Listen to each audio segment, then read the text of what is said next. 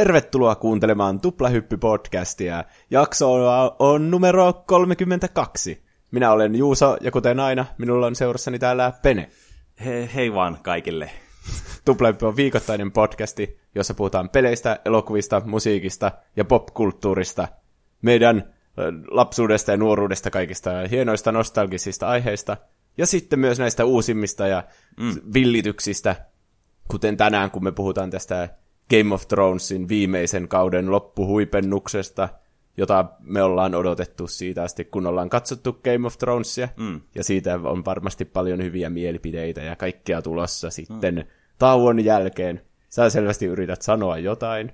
Mä yritin sanoa tässä sitä, että tota noin, niin, äh, tosiaan tässä Game of Thrones-aiheessa sitten niin saattaa tulla vähän spoilereita, mutta sitten ton, niin, se on vasta tuolla toisella puoliskolla, että voitte kuunnella vielä tämän ensimmäisen aiheeni, joka hyvällä aasisilalla tästä päästäänkin siihen suoraan. Eli mikä se on? Vanha kunnon PC-peli-klassikko Age of Empires. Ja mä puhun niin Age of Empires 2 pääasiassa tässä, koska mä pelasin sitä eniten ja se on tämä suositumpi kuitenkin näistä ollut ja paremmin menestynyt sitten. Mutta kuitenkin puhutaan tästä vanhasta 99 julkaistusta RTS-klassikosta, eli tämmöistä real-time strategy-pelistä sitten. Eli reaaliaikaista strategiaa tälleen suomennettuna kaikille. Musta tuntuu, että kaikki mun nämä strategiapelitietämykset on tullut tämän podcastin kautta. Mistä, mikä se oli se sun edellinen? Red Alert, se sarja oli ainakin real-time strategy. Joo, Command Conquerista puhuttiin tuossa muutamia viikkoja sitten, on sitä varmaan pidempikin aika, mutta tota noin, niin jos kiinnostaa RTS-pelit ja ei ole kuullut aikaisempaa podcastia, niin kannattaa ehdottomasti kuunnella.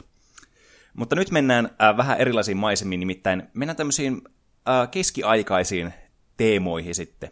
Eli Age of Empires, äh, no, no mä vähän pohjustan tällä, tällä alkuperäisellä pelillä. Eli tämä alkuperäinen Age of Empires, joka tuli 97 äh, tuolla Jenkeissä ja 98 tuli sitten Euroopassa, niin tämä on tämmöinen äh, keskiaikainen tämmöinen reaali strategiapeli, mikä on tosiaan niin kuin monta kertaa tässäkin jo sanottu. ja ideana on se, että tämä niin, sulla on sivilisaatio, jota sä haluat kehittää niin kuin aikakausien läpi, ja sitten niin kuin keräten resursseja ja parantaen sun niin kuin tätä niin kuin imperiumia sitten, ja kehittää sun joukkoja, ja sitten tuhoten kaikki vastustajat, jotka on sun edellä. Eli jotka haluaa tuhota sua, niin sä tuhot ne. Sijoittuuko tämä siis oikea maailma? Öö, no siis periaatteessa tämä settingi on niinku semmoinen pseudorealistinen. Että tässä on otettu niinku huomattava paljon vaikutteita niinku oikean niinku maailman historiasta. Mutta koska pelimekaniikat monesti menee tämmöisen, niinku, tämmöisen creative designin yli sitten, niin kuin tässäkin tilanteessa huomataan, että tässä voi tapella jollakin inkoilla kiinalaisia vastaan, niin, niin tämä ei ole ihan kuitenkaan mätsä silleen sataprosenttisesti tämä realismia sitten. Joo, on... niin mutta siis, että vaikka maailmankartta on samanlainen kuin oikeassa maailmassa, mm. ja va- valtiot ja semmoiset. No ainakin silleen niin kuin näissä ö, kampanjoissa sitten niin käsitellään sitten tämmöisiä oikea historian niin kuin tapahtumia sitten. Ja tässä alkuperäisessä pelissä on 12 sivilisaatiota, joilla pystyy sitten pelaamaan, ja näissä oli niin kuin semmoinen neljä teemaa tavallaan, että minkälaisia niin kuin, temaattisesti nämä on nämä sivilisaatiot. Että sulla oli joku aasialainen sivilisaatio tai joku egyptiläinen ja niin edelleen. Tämmöisiä niin kuin aika stereotyyppisiä tavallaan historian niin kuin referenssikohtia. Ja tosiaan niin kuin sanoin, niin ideana on niin kuin kehittää tavallaan aikakaudelta eteenpäin aina niin kuin sun näiden resursseja ja muiden muodossa sitten. Ja tavallaan kehittää sitä sun niin kuin, omaa niin kuin valtiota tai tämmöistä kuningaskuntaa sitten. Koko tämän keskiajan yli. Mm. Reilu tuhat vuotta. Mm. Että tämä ensimmäinen peli alkaa kivikaudelta. Että tämä on, niin kuin menee kivikaudelta ja sitten ihan niin kuin rautakaudelle asti pystyy kehittymään niin kuin neljässä tämmöisessä vaiheessa. Eli sulla on niin kuin kivikausi, neoliittinen kausi, bronssikausi ja rautakausi. Ja sä niin kuin saat uusia niin kuin rakennuksia ja unitteja ja muuta tämmöistä tech sitten aina, kun sä kehityt aikakaudelta toiselle. Että pelillisesti tässä on tosi, tosi, tosi paljon samoja elementtejä tässä kakkosessa, tässä alkuperäisessä. Mutta settingi on sitten, siirrytään vähän eteenpäin tässä aikana. Ja tämän pienen niin kuin, tämän setupin jälkeen päästään nyt Age of Empires 2, mikä on niin kuin se, mistä mä halusin itse enemmän puhua.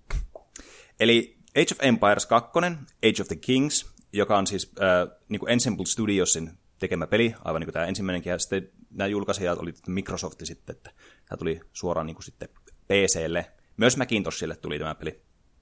Ja tässä oli kans niin kuin alussa, öö, tässä ensimmäisessä versiossa niin oli 13 sivilisaatiota. Tässä oli niin kuin yksi sivilisaatio lisää tuohon aikaisempaan nähden. Että ihan hirveästi vielä silleen niin kuin, niin kuin määrällisesti uusia sivilisaatioita, mutta tähän on sitten myöhemmin tullut lisää osia, jossa on sitten tullut näitä uusia sivilisaatioita sitten lisää. Oliko ne 12 siis ne samat kuin siinä ekassa? Sitä mä en muista, mutta mä uskoisin, että suuri osa on samoin. Niin, niin.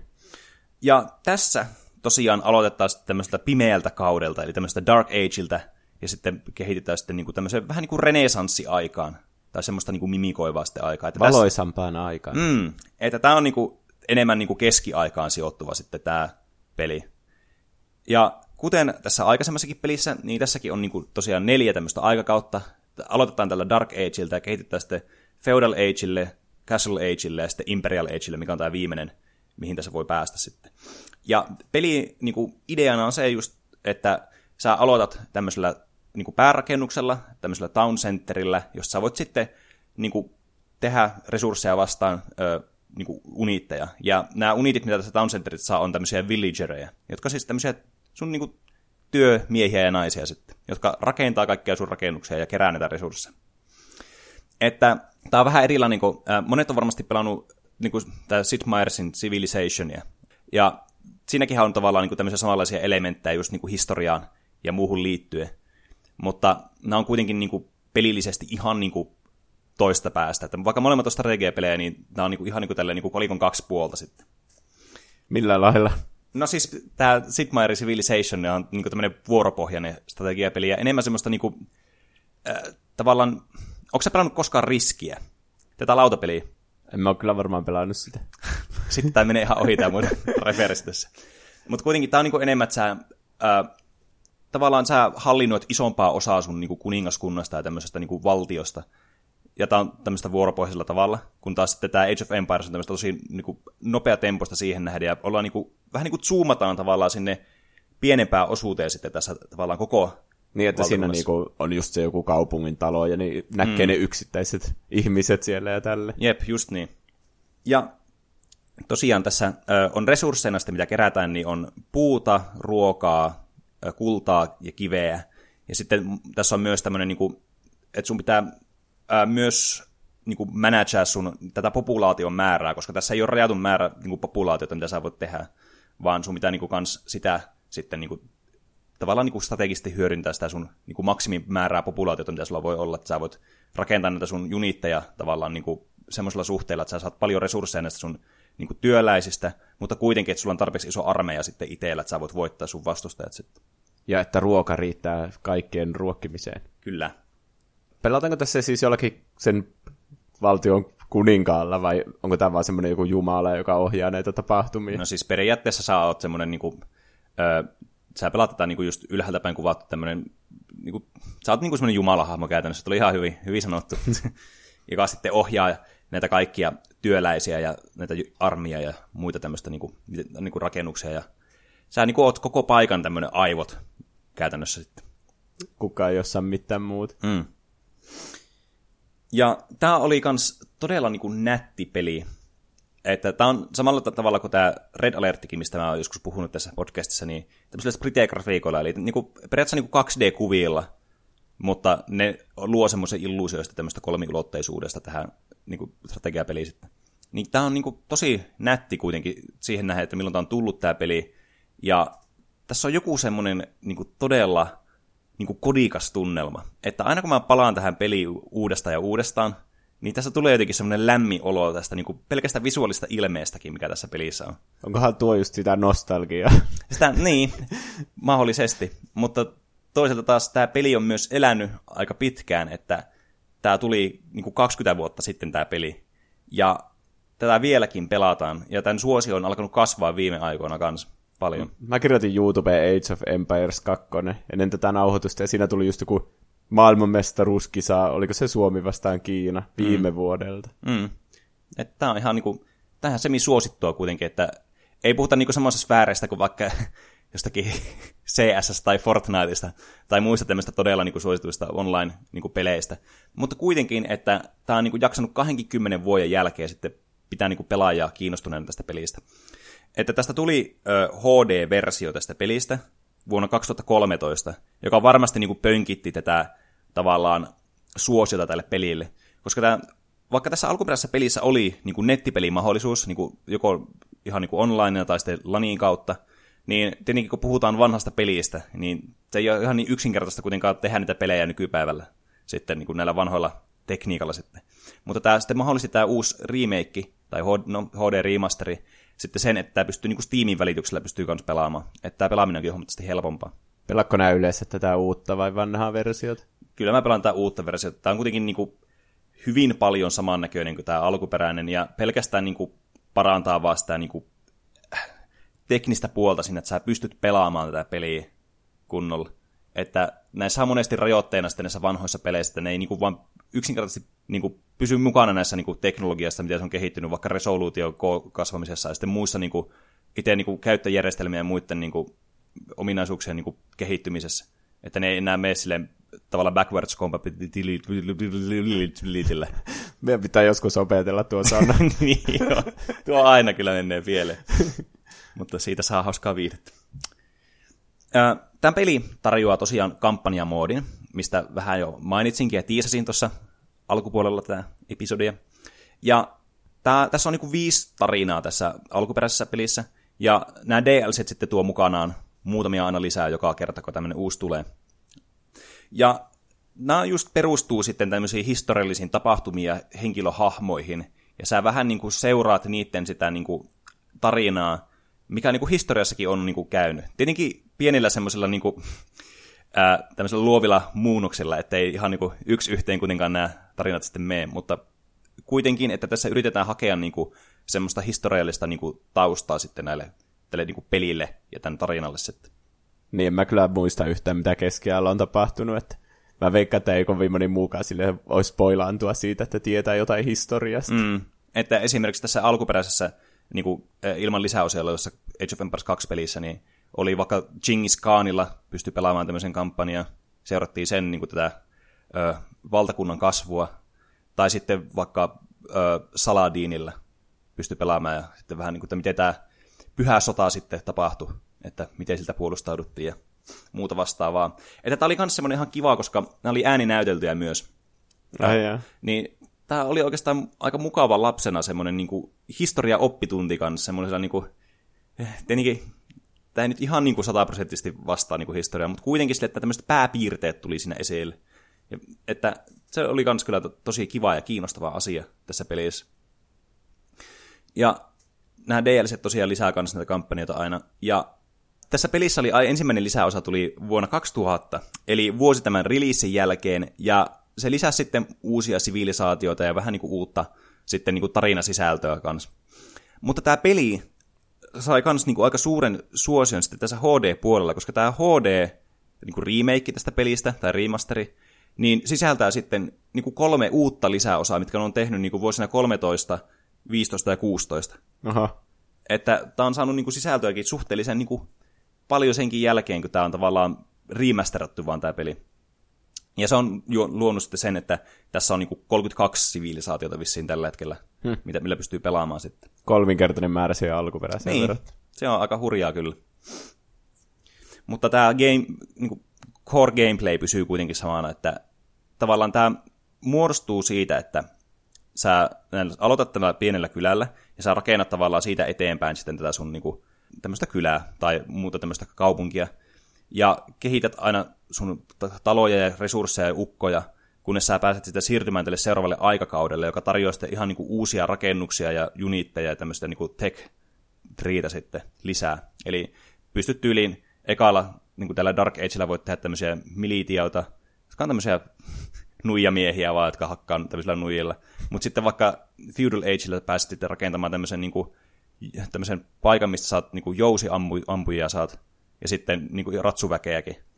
Ja nämä toimii monesti semmoisella vähän semmoisella kivipaperisakset tyylillä nämä niin kuin unitit, että joku infantry-uniitti on vaikka hyvää rakennuksia vastaan, mutta sitten häviää vaikka tämmöiselle niin kuin kavarli-uniteille sitten tosi pahasti. Mutta sitten jos sä ostat tämmöisen Pikeman-uniitin, niin se on taas sitten taas tosi hyvä tätä kavarlia vastaan, mutta sitten ei niinkään hyvä sitten vaikka muita tämmöisiä niin kuin, äh, miekkailijoita tai archereita vastaan. Eli pitää tehdä semmoinen armeija, jossa on kaikenlaisia tyyppejä. Mm, niin on. Ja sitten tämä niinku tarjoaa myös semmoisen strategisen puolen, että mitkä niinku vaikka buildit on semmoisia, mitä kannattaa missäkin tilanteessa tehdä ja millä sivilisaatioilla. Koska nämä unittienkin niinku laatu vaihtelee sitten, että millä sivilisaatiolla sä pelaat.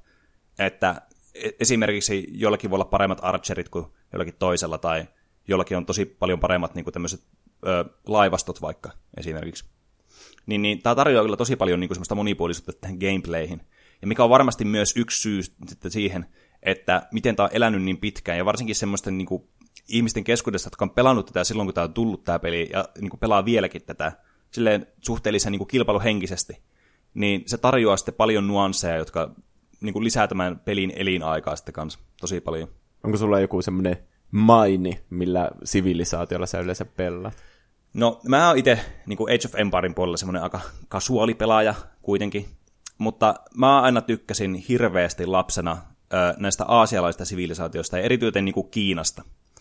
Että Kiina oli semmoinen, mistä mä tykkäsin hirveästi, koska nämä on visuaalisesti vähän erinäköisiä kanssa nämä sun niin kuin, ää, sivilisaatiot. Että nämä rakennukset muistuttaa tämmöistä aasialaista arkkitehtuuria just niin kuin tältä, just tämmöisen niin kuin keskiajan niin kuin tienoilla, että minkälaista ne on niin kuin tehnyt siellä silloin. Niin mä tykkäsin todella paljon niin kuin visuaalisesti tästä ilmeestä, mitä nämä tarjosi nämä aasialaiset niin kuin sivilisaatiot sitten.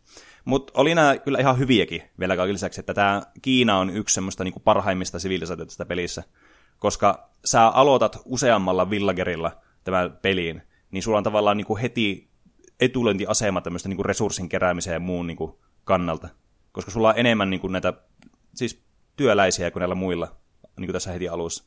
Niin se on joku Kiinan erityis semmoinen mm. taito, että niillä on paljon sitä porukkaa siinä. Mm. Jep.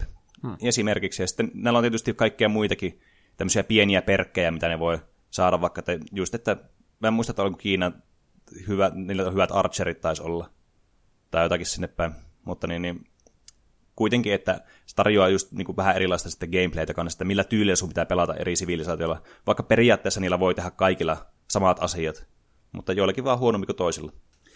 Se kans, mikä on kiva tässä pelissä, niin kuin, äh, puhuin tuosta, että nämä on niin kuin visuaalisesti erinäköisiä nämä sivilisaatiot, niin näillä on myös näillä hahmoilla, niin kuin monesti on strategiapelissä, että kun sä ohjaat näitä hahmoja, niin ne sanoo jonkun one-lineri aina tai muuta vastaavaa. Mm.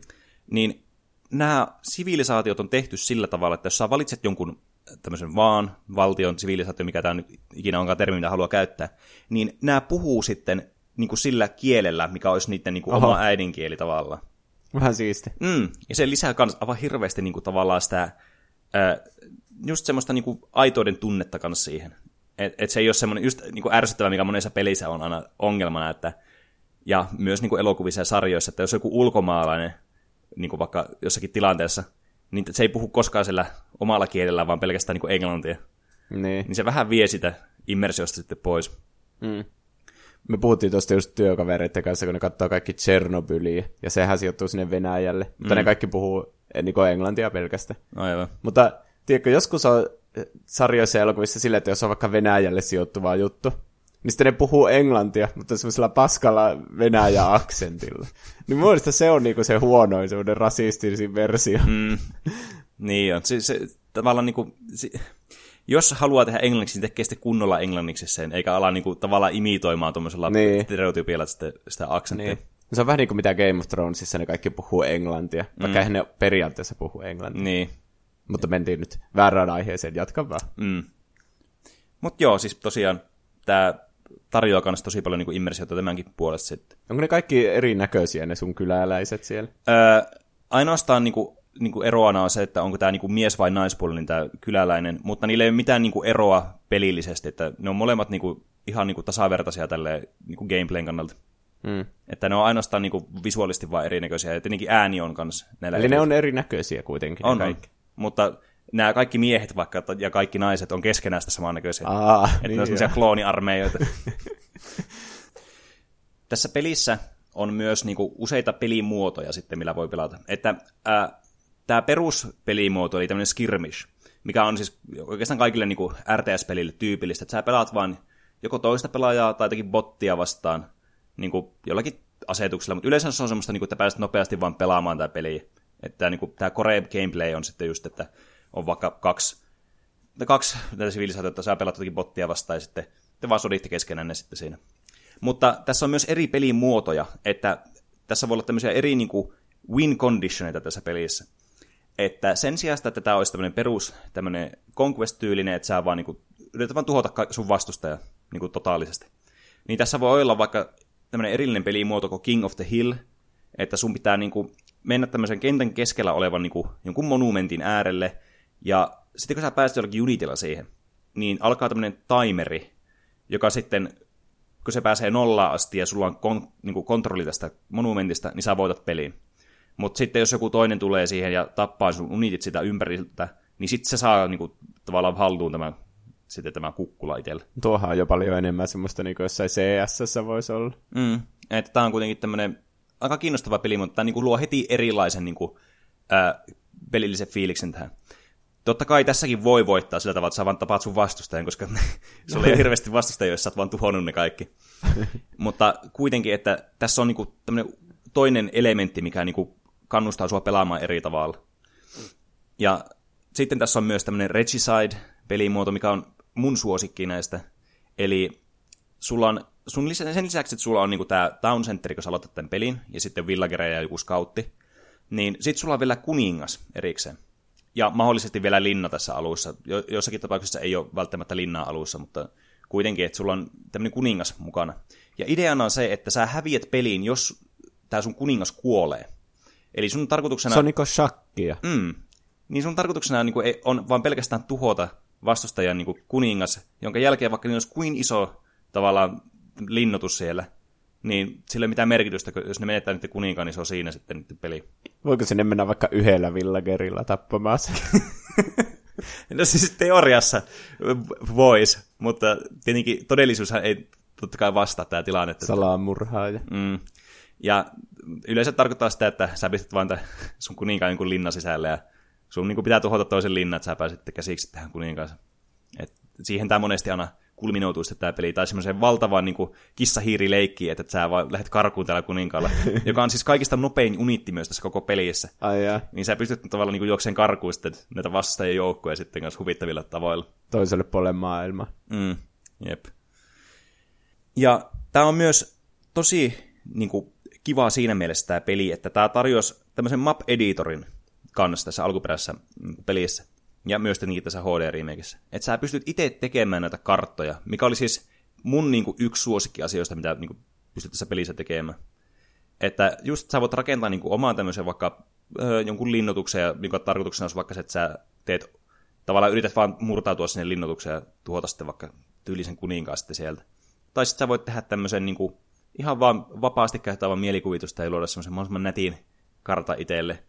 Tai, mikä on aika suosittua, niin vähän niin kuin modata kanssa tätä peliä, että sä niin kuin teet uusia semmoisia niin vähän niin kuin pelimuotoja tähän peliin kanssa.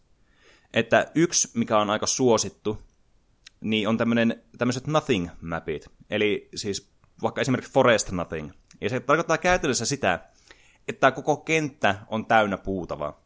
Okei. Okay. Ja sä aloitat tämmöistä pikkupalstareilta, missä on tää sun town center ja sulla on niitä villagereja siellä. Ja sun pitää vaan niillä villagereilla hakata sitä puuta vaan menemään. Ja siinä siis kestää tosi kauan, että sä oot yhden hakattua. Ja sä voi rakentaa näitä puitten päälle, vaan ne pitää olla hakattuna pois eestä, niin sä voit rakentaa mitään.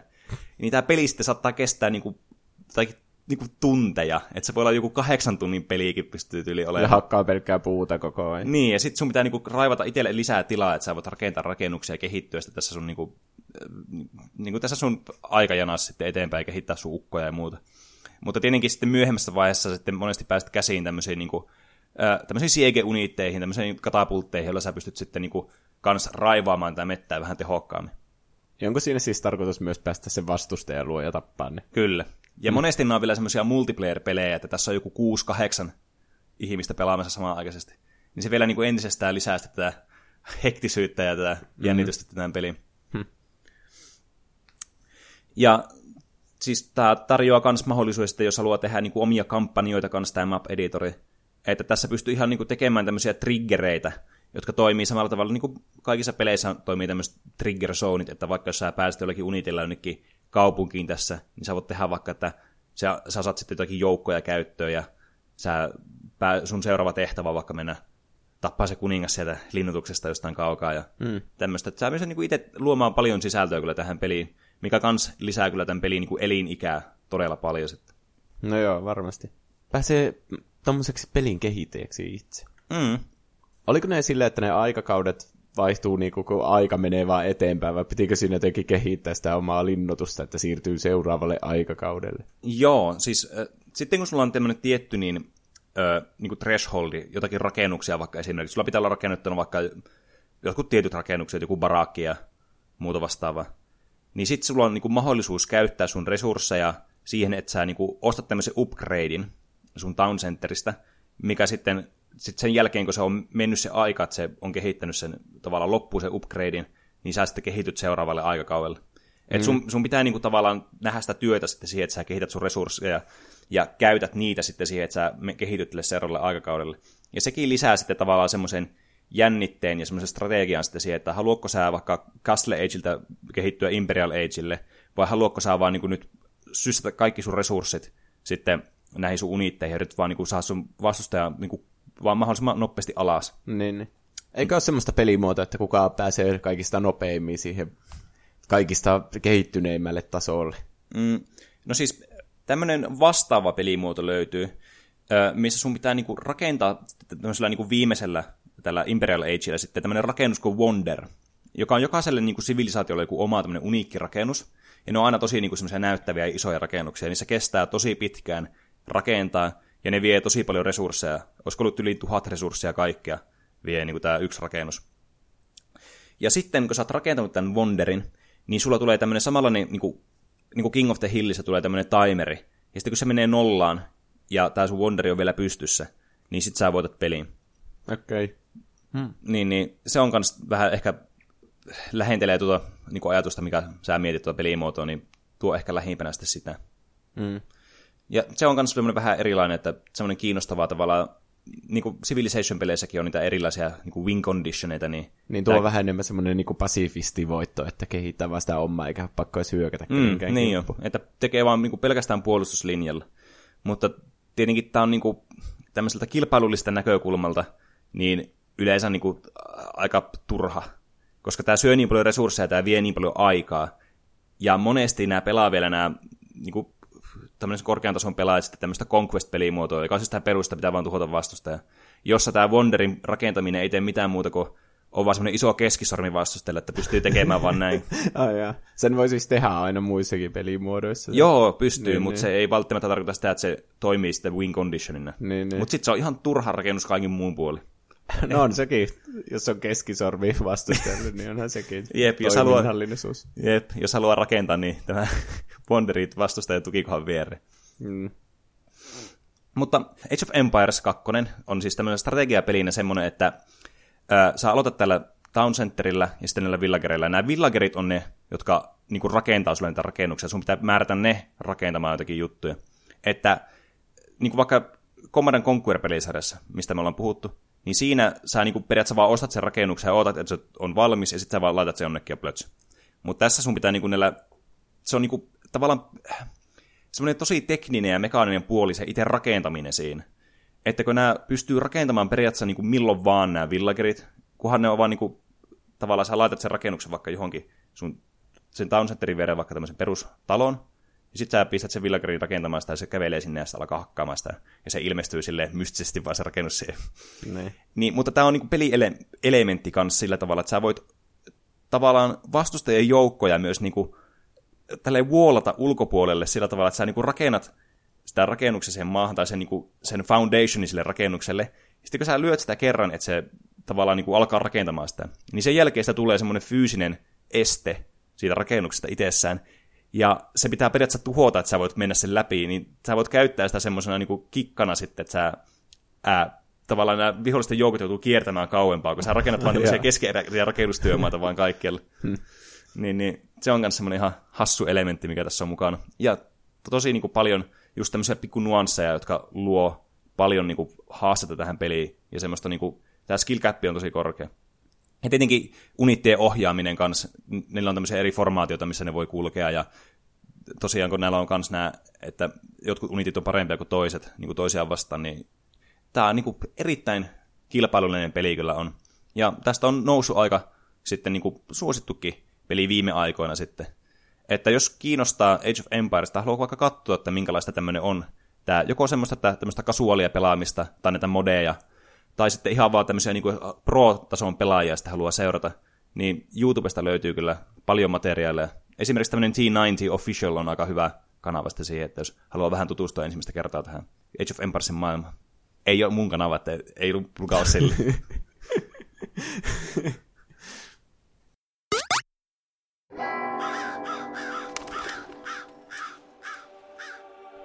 Isä, olen tehnyt syntiä. Oi rakas lapseni, mitä on käynyt? Laitoin kahvinporot sekajätteeseen, enkä muistanut, että ne voi laittaa myös biojätteeseen. Miten voin hyvittää syntini? Helpoin tie päästä tästä synnistä olisi ostaa Aneen. Se olisi semmonen 720. Isä, minulla ei ole käteistä.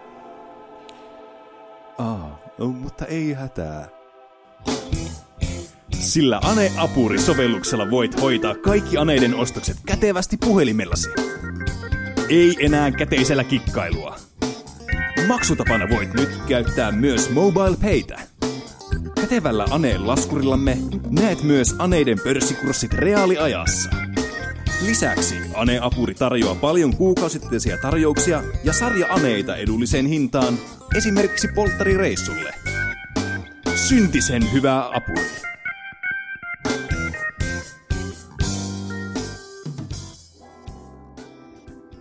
No niin, tosta noin. Kiitos käynnistä ja tervetuloa uudestaan. Seuraava. Tämän mun sekoilusession Age of Empiresta jälkeen niin päästään sitten toiseen, ehkä sekoiluksikin voisi kutsua tätä, nimittäin Game of Thronesin viimeiseen kauteen. Niin. Tätä, Joka, to... ta, Tätä on, niin, sekoilu alkoi. Tätä toivottiin aiheeksi ja Pede sanoi viime viikolla juuri, että annetaan nyt ihmisten katsoa tämä eka ja puhutaan sitten joskus myöhemmin tästä, mutta mm. nyt me puhutaan siitä, kun kaikki asiat on mielessä ja se loppu oli kyllä semmoinen niin paljon ajatuksia herättävä ja mm. Tekee vielä heti nämä ajatukset tänne mm. podcastiin. Joo, että kyllähän se viikkokin on myöhemmin, että sanon, niin No, tämä on herättänyt aika paljon keskustelua ja polemiikkia tämä Game of Thrones, koska tämähän on siis ollut niinku tämmöinen mediasensaatio tämä sarja. Mulla ei tule oikeasti muuta sarjaa mieleen, mikä on ollut näin niinku valtava iso niinku tapahtuma. Et ainut sarja, mikä mulla tulee mieleen, joka on niinku suosiolta olla niinku vasta jotakin, niin mulla Friendit tulee mieleen tyyli. Kyllä Breaking Bad oli aika iso juttu silloin, kun se oli loppumassa. Mm. Mä en kyllä mitään katsojaluku esille tarkistanut, että, mutta tästä puhutaan ihan joka paikassa mm. ja kaikki katsoo tätä. Ja vaikka tämä on jakanut ajatuksia tämä loppu, niin se on ainakin varma, että tätä loppua just kaikki sitten katto ihan mm. niin kuin silmäkovana ja katsojaluvut oli kyllä varmasti huipussaan tässä mm. lopussa. Jep. Ja kuten voi päätelläkin, nyt on semmoisia aika hurjia spoilereita luvassa, että jos ei ole nähnyt Game of Thronesia tai Game of Thronesin viimeistä kautta, niin, tai muutamia jaksoja sieltä, niin, niin kannattaa ehkä katsoa ne ennen ku- kuuntelee tämän meidän aiheen. Paitsi jos ei kiinnosta spoilerit, niin sitten voi kuunnella ihan hyvin. Mä laitoin viikon kysymykseksi Instagramiin, ja se oli varmaan, oli varmaan myös Twitterissä. Kyllä. Niin, niin että kuvaile yhdellä sanalla. Mä sano, sanoin tarkoituksella, että yhdellä sanalla, sen takia, että kukaan ei voi spoilata tätä yhdellä sanalla, jos joku näkee niitä kommentteja, vaikka ei mm. ole nähnyt tätä. Niin laitoin semmoisen viikon kysymyksen, ja siihen tuli vastauksia. Muun muassa MHC aina liekeissä sanoi tiivistelmä. Ja mä veikkaan, että tämä liittyy siihen, että tämä oli kuusi jaksoa, mm. tämä vipakausi. Ja tässä kuitenkin tapahtuu niinku enemmän kuin mitä normaalissa kymmenen, kymmenen jakson kaudessa. Että tämän suurin kritiikki kyllä varmasti on ollut se, että tämä on just, että miten niin kuin paljon asiaa on niin lyhyen aikaa laitettu tähän. Että tämä on kuitenkin rakentunut tosi hitaasti tämä sarja, niin sitten tämä loppu on, tuntuu todella helposti niin kuin tämmöiseltä tavallaan kiirellä tehdyllä sitten. Niin, ja yksi asia, mikä turhauttaa just se, että ne sai kyllä ne ohjaajat ja mä en muista nyt niiden nimiä, niitä sanotaan mm. netissä aika paljon D&Diksi, kun niiden Mm. molempien nimet alkaa d Jep. niin, niin sai kyllä loputtomat resurssit tyyliin, että tehkää semmoinen loppu, kun haluatte ja saatte viivyttää sitä. Mutta ne päätti, että ne tekee seitsemän jaksoa seiskakaudella ja kuusi jaksoa nyt tällä mm. kasikaudella. Niin kyllä siitä tiivistelmä tuli sitten. Mm, jep. Inkurmus sanoi Dracarys, joka on se... Mä en ole ihan varma, mitä se tarkoittaa, mutta sitä yleensä sanotaan niille lohikärmeille, ennen kuin ne polttaa kaiken paskaksi. Mm, jep. Mitä se tarkoittaa? Tulta. Polta. Isto sanoo pettymys. Mm, tämä on myös semmoinen, niin kuin, mikä on tosi paljon niin kuin, herättänyt just keskustelua, että kuin, niin kuin ihmiset on pettyneitä tästä viimeistä kaudesta. Mä, mä sanoisin, että se varmasti niin kuin, pitkälti johtuu just siitä, että miten niin kuin, kiireellä tämä on tehty tämä loppu. Tai sitten, että tässä on vaan nousu odotukset tosi paljon. Mm. Ja mä veikkaan, että kaikilla tulee omat faniteoriat päähän, että miten tämän pitäisi loppua. Mm. Niin sitten ei ole semmoista yhtä loppua edes olemassa, mikä ty, niinku, tyydyttäisi kaikki nämä odotukset. Niin Mm. Se voi olla ihan sekin syyn. Jep. Ama sanoi hutaistu. Varmaan liittyy siihen. Ja sitten kun tässä oli niitä kaikkia mokia ja tämmöistä, mm. niin että tuntuu, että ne ei ole niin paljon käyttänyt ajatusta tähän kuin aikaisempiin kausi. Niin, siis tämä tuntuu just semmoiselta, että tämä on nyt vaan haluttu mopata kassa. Anssi sanoo kiire. Mm. Tämä on aika lähellä sitä, mitä mäkin sanoisin, että joku kiirehditty, Mm. kun kuitenkin nämä kaikki asiat on lyhyen aikaan laitettu. Ja siinä jossakin vaiheessa Game of Thronesissa alkoi tuntua, että kaikki hahmot vaan voi teleporttailla miten tahansa. Mm. Että ne saattaa olla Winterfellissä yhdessä jaksossa ja King, King's Landingissa seuraavassa jaksossa. Mm. Niin, Jep. Joskus jopa saman jakso aikana. niin. Kun muistatko joskus ekaa kauella, kun meni joku viisi jaksoa aina mennä Winterfellistä King's Landingiin. Mm, jep. Si- niin, se oli just se, että kun tämä tempo on muuttunut niin radikaalisti tässä, niin tämä on aika yleinen konsensus just, että on tosi niinku kiireellä tehty tai tiivistelmä. Tai, että nämä kaikki kuitenkin kuvaa samaa ongelmaa, nämä niinku kommentitkin. Rasse sanoo epäonnistuminen. Mm. Siinä on kyllä kans aika niinku yleinen tanoin, niin, kommentti, mitä tämä on kuullut kyllä tämä sarja viimeinen kausi. Elias ei katsonut tätä. Ja Karppi sanoo, sanoo Stark. Ja se liittyy ehkä just siihen, miten tämä loppui loppujen lopuksi, mm. että Starkien suvulla oli aika iso merkitys tässä lopussa. Mm. Ja ne oli sitten keskiössä tässä loppuratkaisuissa. Mikä se olisi sun sana, millä sä kuvaisit? No, Twitterissä oli, Papi Van Poodle oli sanonut, että meh. Että siis mulla, on- mä en ehkä menisi ihan noin pitkälle itse omassa sanassani. Mutta, Kuin me. Niin, mä, mutta mä sanoisin sille, että no se oikeastaan tuo, tuo tiivistelmä oli mun mielestä tosi hyvä.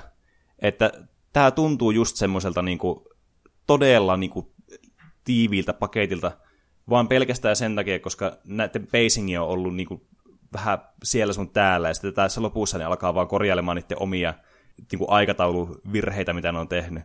Ja just sitä, että ne haluaa vaan saada tämän projektin kasaan. Musta tuntuu, että niillä on ollut se loppu mielessä jo jonkin aikaa, miten kaikki asiat niinku loksahtaa paikalle. Mm. Mutta sitten ne, muistatko joskus viitos-kuutoskaudella, kaikki tapahtuu tosi hitaasti vielä, mm. niin kuin hitaammin kuin silloin alussa. Jep. Saattoi mennä kokonaisia kausia, että Daenerys oli siellä, oliko se mereen, semmoisessa kaupungissa oli tosi kauan, ja Arja oli siellä jossain kouluttautumassa niillä kasvottomilla Mm. tyypeillä, ja semmoisiin asioihin käytettiin tosi paljon aikaa. Jep. Niin se olisi ollut ihan hyvää aikaa niin rakentaa vähän niin kuin tätä loppua kohti jo siinä vaiheessa, Mm. eikä tässä kuuden jakson aikana. Niin. Tämä on kyllä harmillista, että tässä kävi näin. Koska tämä, jos tämä olisi jatkunut samalla tavalla tämä pacingit niin kuin tähän loppuun asti, tämä olisi ollut tämmöistä hidastemposta, niin tämä, mä uskon, että tämä olisi ollut niin kuin erinomainen sitten.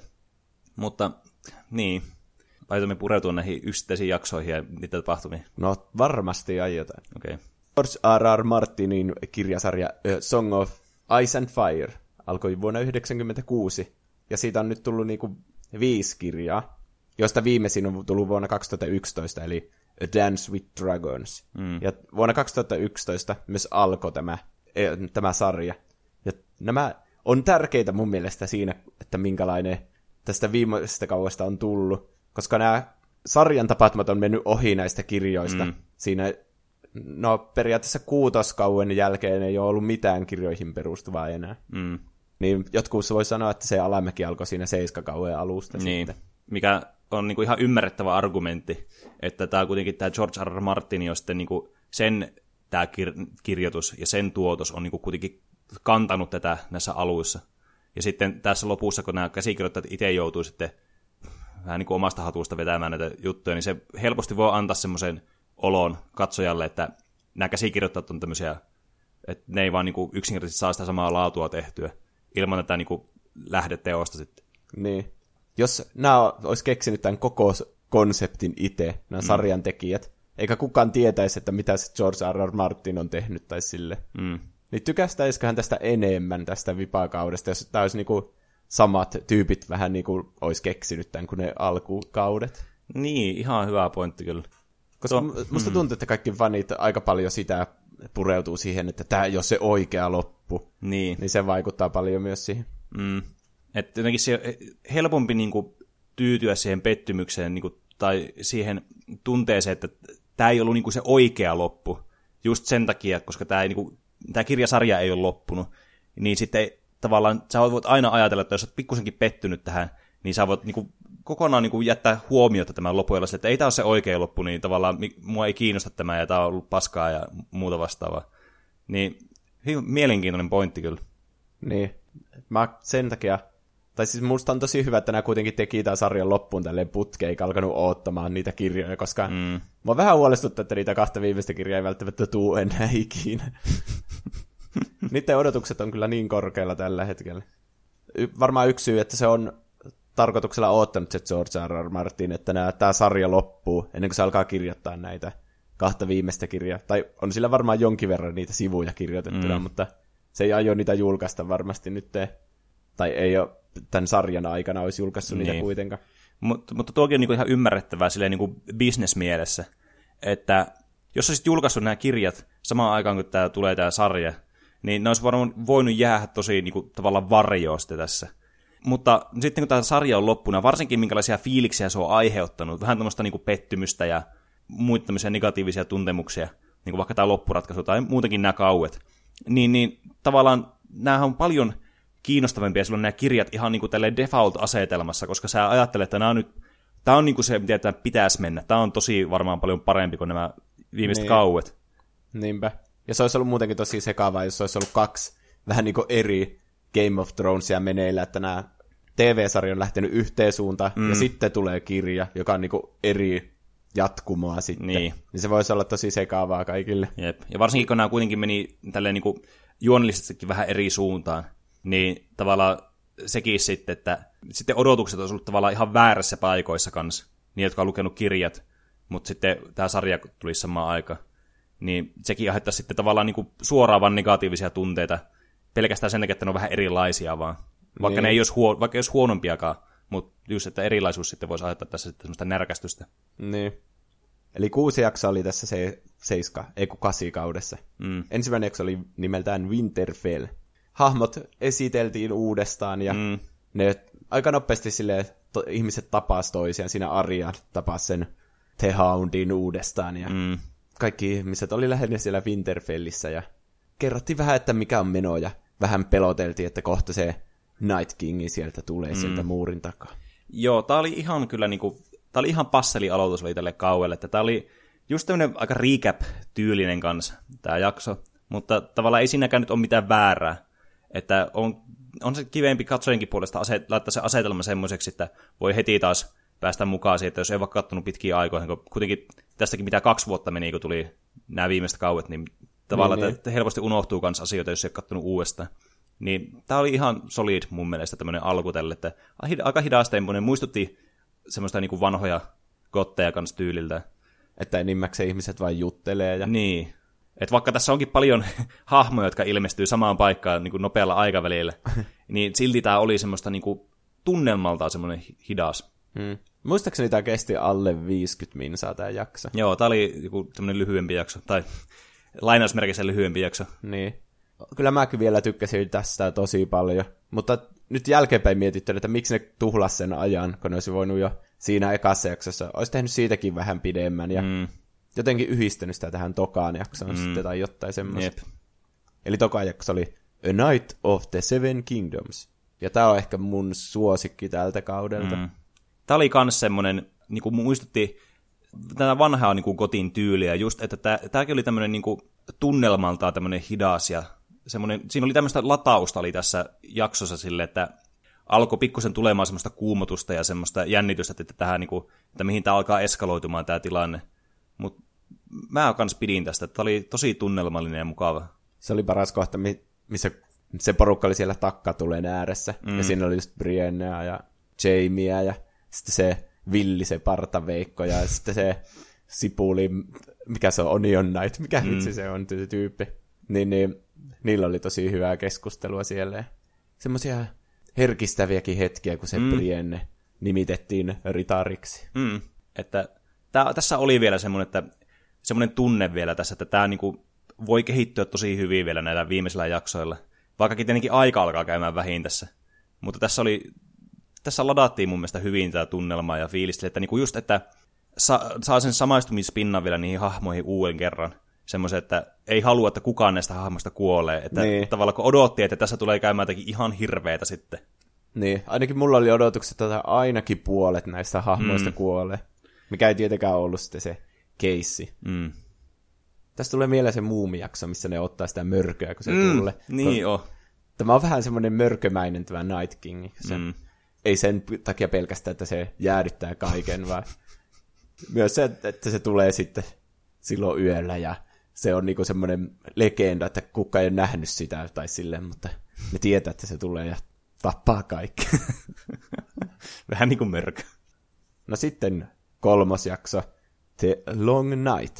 Ja Tästä se... mä haluan sanoa ensimmäisenä sen, että mua oikeasti ärsytti se, että mä en nähnyt melkein mitään tästä jaksosta. Että mä näkin oman heijastukseni telkkarista enemmän kuin tämä jakso sen tapahtumia. Niin. Tämä oli jotenkin tosi huonosti valaistu. Tietenkin se oli niinku yö- ja mm. taistelukohtaus, niin... Ja onhan Game of Thrones aina ollut sille niinku esteettisesti aika tämmöinen pimeäkin. Ja sit, että olen mä monessa aikaisemmassakin kauessa ja jaksossa kiroillut sitä, että kun mä näen itteni vaan tuolta telkkarista, kun mä haluan katsoa sitä sarjaa. niin. Että tämä ei nyt sille ollut mitään uutta, mutta tässä sä meni ihan niin kuin seuraaville levelille sitten. Niin tämä oli tosiaan suuri taistelukohtaus sitä kuolleiden armeijaa vastaan. Mm. Tämä oli pitkä jakso ja kokonaan sitä taistelua. Ja... Niin, se vaikutti aika toivottomalta niiden niin, sankareiden osalta. Mm. Ja mä veikkaan, että tämä on se, missä ihmisillä alkoi mielipiteet eskaloitua ja erkanemaan aika paljon tästä, mitä olisi haluttu tätä etenee tämä sarja tai päättyy. Niin, koska tämä on rakennettu tätä Night Kingia semmoiseksi suureksi pahikseksi. Mm. Niin kuin nyt tässä tämä koko kahdeksan kautta. Jep. Niin sitten olisi jotenkin halunnut sitä jonkun semmoisen payoffin, että miksi se edes oli tässä sarjassa vähän niin kuin. Mm. Mutta loppujen lopuksi tuo, se unohdetti aika nopeasti se koko kuolletteen armeija sitten siitä. Mm. Et, tää oli jotenkin antikliimaksi. Mä siis katsoin tätä jaksoa ja mä olin todella, todella jännittynyt tässä jaksossa. Ja mä siis mä olin niinku ihan, ihan hermon rauniona, kun mä katsoin tätä. Ja tietenkin toivoin, että mun suosikkihahmot ei kuolisi tässä. Että ne selviää vielä sitten tuonne ihan loppuun asti. Ja sitten varsinkin tämä kohtaus, että tämä antaa tälle hyviäkin puolia tälle jaksolle, että tämä, mä tykkäsin hirveästi tästä lopussa siitä, kun miten tämä Arja tulee sieltä, että näkyy vaikka nämä hiukset hulmua näillä sen Night Kingin kätyreillä. Ja sitten kun se pääsee vihdoinkin niin kuin, päästämään se hengistä, niin se tuntuu niin jotenkin uskomattomalta kyllä siinä hetkessä. Mutta musta tuntuu, että tämä jälkeenpäin tavallaan tämä koko arkki jotenkin lahoaa käsiin ja tämä jakso. Että mun niinku mielipide tästä jaksosta on huonontunut sen jälkeen, kun mä oon kattonut tämän jakson, eikä niinkään sen jakson aikana. Niin, siis joo, siinä se jännitys oli kyllä tosi suuri siitä katsossa, mm. ja varsinkin kun se lähestyy sitä Brania, joka on siellä... Niin, mikä se niiden suunnitelma oikein oli? Koska niin. se on niin outo, että se Bran on vaan semmoisena syöttinä sille mm. Night Kingille. Jep. Mutta mitä siinä sitten, mikä siinä on sitten ideana? Sitten kun se tulee sinne, niin ei niillä oikein ollut mitään suunnitelma. Niin. Siis vähän kieltämättä niinku, paljon tuommoisia niinku kummallisia kysymyksiä ja plot holeja, että, sille, että, niin. että tuntuu, että tämä ei ole niinku suunniteltu yhtään tätä tilannetta. Niin, siinä oli se Theon tulossa se seipään mm. kanssa sitä kohti.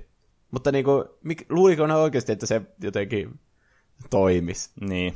Se on kuitenkin kauhean badass se Night King. Niin. niin. Kyllä eihän siihen tehoa mikään tommonen kymmenen metrin päästä keihään kanssa hyökkääminen. Mm. Se on keihäiden mestari. Se heittelee niitä ja tappaa niitä lohikäärmeitä niin kuin vapaa-ajalla. Mm. Ja tämä on kans varmasti herätti paljon niin kuin, kummallisia kysymyksiä, että miksi just Arja tappoi tämän Night King? Et mä ymmärrän sen, että jos tämä ajattelee sillä tavalla tämä arkki, että se on niin kuin, kouluttanut itsestä semmoisen niin ultra assassini ninjan tämä Arja. Mutta kun tämäkin tuntuu vaan siltä, että, että milloin Arja sai kuulla tästä Night Kingistä? Niin, se ei ole tuntunut sen, niin kuin sen tarinan päätökseltä, että se mm. on sen suuri hetki. Että kyllä mä koko ajan oletin, että Jon Snow tappasi tämän niin Night Kingin. Niin. Ja mä veikkaan, että moni muukin odotti sitä. Mä odotin, että tässä tulee kunnon aikamatkustus-twisti jotenkin tämän Branin kautta. Mm. Kun se on ollut sen Night Kingin se, niinku, se vastapala, ja mm. nämä on, nämä on ollut ne, toinen yrittää saada toisen kiinni, ja Jep. sitten tässä on esitelty näitä vähän tämän Branin voimia, mutta sitten kun se on ollut niin outo nyt näissä kahdessa viimeisessä kaudessa, niin kaikki ootti, että sillä tulisi joku kauhea mind-blowing mm. juttu, miten se voittaa sitten tämän Night King. Joo, siis tämä Bran muutenkin hahmona, niin mun mielestä aika surkea hahmo. Että tätä ei niinku käytetty millään tavalla hyödyksi, mitä se olisi voinut olla, kun täällä oli tosi kiinnostavat nämä kyvyt tällä Branilla, ja sillä oli tämä matka siitä, että miten se niinku päätyi sieltä halvaantuneesta pikkupojasta sitten tavallaan tuonne asti. Niin siinä oli niinku semmoista potentiaalia, että olisi tuntunut merkittävämmältä hahmolta tämä Bran. Mutta se ei oikeastaan tuntunut, että se tekee mitään Se tässä. vaan istuu ja katsoo arvostelevasti muita niin. ihmisiä. Siis se teki, tässäkin se alkoi ohjailemaan niitä lintuja vaan hetkeä. Se oli semmoinen viiden sekunnin kohtaus, missä tämä vaan näillä korpeilla vaan lentää sillä taivaalla ja Niin. sitten se näkee se Night King ja siinä oli sitten se kaikki sen voimat, mitä se on käyttänyt. Että, että miksi, edes, va, miksi edes se haluaa tappaa sitä, tai siis mitä väliä sillä on sillä Branilla? Se on mukaan niin kuin tämän koko Westeroksen muisto. Mutta kyllä niillä on, siis, miten me muistaa asioita kirjoista ja muista vastaavista, niin miten se niinku, se tuntuu jotenkin turhalta se hahmo. Että mä oon vähän pettynyt siitä, että sitä ei niinku, sitä ei niinku veistelty silleen paremmin sitä hahmoa. Tietenkin tässä ihan lopussa sitten tapahtuu tämä kun siitä tulee käänne. kuningas. Niin. Niin. Mutta ehkä siihen palataan sitten siinä vaiheessa, kun puhutaan tästä ihan vikasta jaksosta. niin. Mulla oli koko ajan... Mun yksi lempijaksoista on tämmönen kuin Tedor, mm. joka oli kutoskauessa, jossa Hodor kuolee. Mm.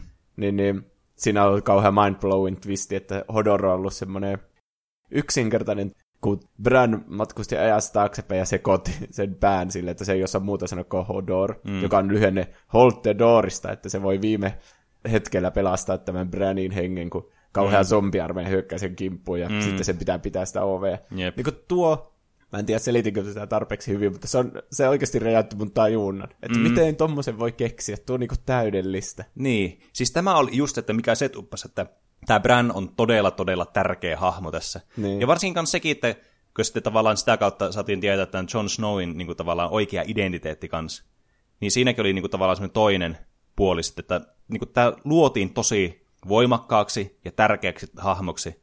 Ja sitten tässä vikakauessa se vaan niin kuin istui tuolissa ja oli vaan se sanoi jotakin yksinkertaisia repliikkejä silloin tällä. Mm. Mulla oli koko ajan päässä semmoinen faniteoria, jonka mä kuulin joskus kauan aikaa sitten, että Bran olisi mennyt ajassa taaksepäin sinne, onko se nyt Aerys toinen, tämä mm. Daneruksen isä, joka mm. on se Mad King. Mm. Niin kun se on täyttänyt sen King's Landingin sillä vihreällä, ai, sillä, onko se Wildfire, mä en muista mikä se on suomennoksessa. Mm. Niin että tämä Bran olisi niin kuin mennyt ajassa taaksepäin ja sitten niin kuin sanonut sille vähän niin kuin Hodorille sille, että sen pitää tehdä näin. Että se voi polttaa sen zombiarmeijan sitten, mm. kun se tulee King's Landingin. Jep. Ja sitten siitä tuli se hullu kuningas ja se Jamie luuli, että se aikoo polttaa ne kansalaiset, vaikka oikeasti se tarkoitus oli polttaa nyt zombit, mm. ja sen takia Jamie olisi tappanut tämän Mad Kingin, ja siitä olisi niinku alkanut tämä koko juoni. Niin sitten jos tuo olisi tapahtunut, niin sitten se olisi niinku, se alku olisi niinku, se olisi ollut semmoinen täydellinen lopetus tälle sarjalle, että mm. kaikessa on niinku järkeä siitä alusta loppuun. asti. Niin, kun musta tuntuu, että, tämä, niinku, e- että tässä nyt kärsitään siitä, että tämä, tosiaan ei ollut tämä George R. R. Martin ei ollut kirjoittanut näitä viimeisiä teoksia. Ja just, että nämä käsikirjoittajat, jotka on tehnyt tätä sarjaa sitten, niin on vähän niin kuin Tom Branny vaan jättänyt silleen niin kuin, ihan niin kuin huomiotta niin. periaatteessa. Ei, ei ne ole osannut yksin keksiä semmoista niin hyvää kuin se, se, se Hodor-juttu. Mm. Mä olisin toivonut, että olisi just, mä oon kuullut tuon saman faniteorian, niin mä olisin toivonut jotakin tuommoista vastaavanlaista niin konkluusiota tavallaan. Että tuo jäi aika tuommoiseksi antikliimaksiksi. tuo jakso kyllä. Niin. Ja sitten se tosiaan se armeija vaan kuoli siitä, kun Arja tappoi sen mm. Night Kingin, niin ne kaikki kuoli siinä samalla. Jep. Se oli ihan niin kuin, kyllä oletettavissa, että mä, se, sitähän on kuitenkin indikoitu koko sarja ajan oikeastaan, että se on luonut kaikki nämä muut Walkerit sitten tämä, se Night King. Niin tavallaan, että tuo oli nyt semmoinen, että joku voisi valittaa siitä, että no miksi nuo kaikki vaan kuolee, tuossa on mitään järkeä tuommoinen tyhmä lopetus tuohon. Mutta kyllä se oli mun mielestä ainakin semmoinen niin sopiva ja semmoinen niin odotettava niin ratkaisu, että näin tulee käymään tässä. Ja vaan tosiaan, oliko se vain pari, kolme hahmoa kuoli mm. siinä oikeastaan? Että tärkeimpänä että he on sitten tämä... Se silmälappumies, jota ei kukaan mm. muista sen nimeä. Sitten se, oli se Sir Jorah, kun se on. Ai niin, kuolihan sekin. Mm. Ja sitten se Melisandra, se Red Woman. Niin, sekin. No tämä nelosjakso oli semmoinen, mistä mä käyn kyllä oikein tykännyt. En sillenkään, että mitä tässä niinku tapahtui, että ei mua haittaisi, että joku lohikäärme kuolee antiklimaattisesti, koska se on vähän ollut tämä sarja-idea, että niinku hahmot voi vaan kuolla yhtäkkiä mm. ilman mitään isoa vanfaaria. Mm. Mutta tämä jakso oli tosi ouvosti jotenkin ohjattu ja tässä, tässä oli just kaikkea tosi outoa, että siinä oli se Starbucksin kuppi siinä pöydällä ja mm. näillä hahmojen teoilla ei ollut silleen hirveänä mitään logiikkaa. Muistatko vaikka, miten tämä jakso loppuu, kun ne on siellä muurilla, mm. jossa on se Cersei, ja sitten se telottaa sen niin Daneryksen sen neuvoantajan. No, neuvoantajan. Mm. mm. Niin, niin, ja siellä on se lohikärme ja sitten nämä kaikki skorpionit, nämä harppuuna jutut mm. osoittaa sitä. Niin tämä periaatteessa tekee tämä Cersei tämmöisen sodajulistuksen, kun se tappaa tämän. Mm. Mikä se nimi on? Missandei, joku mm. semmoinen. Joo. Niin miksi se ei sitten vaan ammu sitä toista lohikärmettä siinä samalla? Kun se tappoi se edellisenkin vaan silleen niinku, että no niin, tuo lohikärme tuli liian lähelle King's Landingia, niin nyt se kuolee. Niin. niin miksi se tappanut tätä toista lohikärmettä samalla lailla? Niin, se on tietenkin, että näette, niinku, nämä ei ihan niinku mätsää nämä tavallaan nämä tapahtumia ja niiden teot tavallaan sitten niinku, tavallaan mitä voisi olettaa, että miksi joku asia on tehty noin antikliimattisesti, niin kuin just kun tämä kuolee tämä lohikärme tässä, ihan, niin kuin, ihan salamakirkkaalta taivaalta, että näitä ei ollut esitelty niitä, että ne tuli näillä ballistoilla ja laivoilla sieltä ja ampuu, vaan se vaan niin kuin kuoli ennen kuin tässä esiteltiin, ja se oli jotenkin semmoinen niin aivan niin kuin salamakirkkaalta taivalta.